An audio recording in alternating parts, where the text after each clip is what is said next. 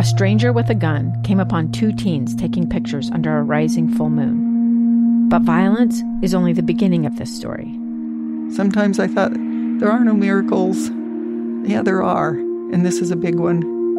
I'm Amy Donaldson, and I've spent my career talking about how lives are undone by violence.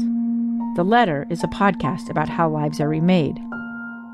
Follow The Letter at theletterpodcast.com or wherever you get your podcasts. This week's teacher feature honors Mr. Timothy McNeil, Corner Canyon High School's woodworking instructor. Although Mr. McNeil didn't begin his career teaching, he says better late than never. I started teaching later in my life. I said to myself, okay, if I didn't have to work, what would I do? What would be the best thing I could do?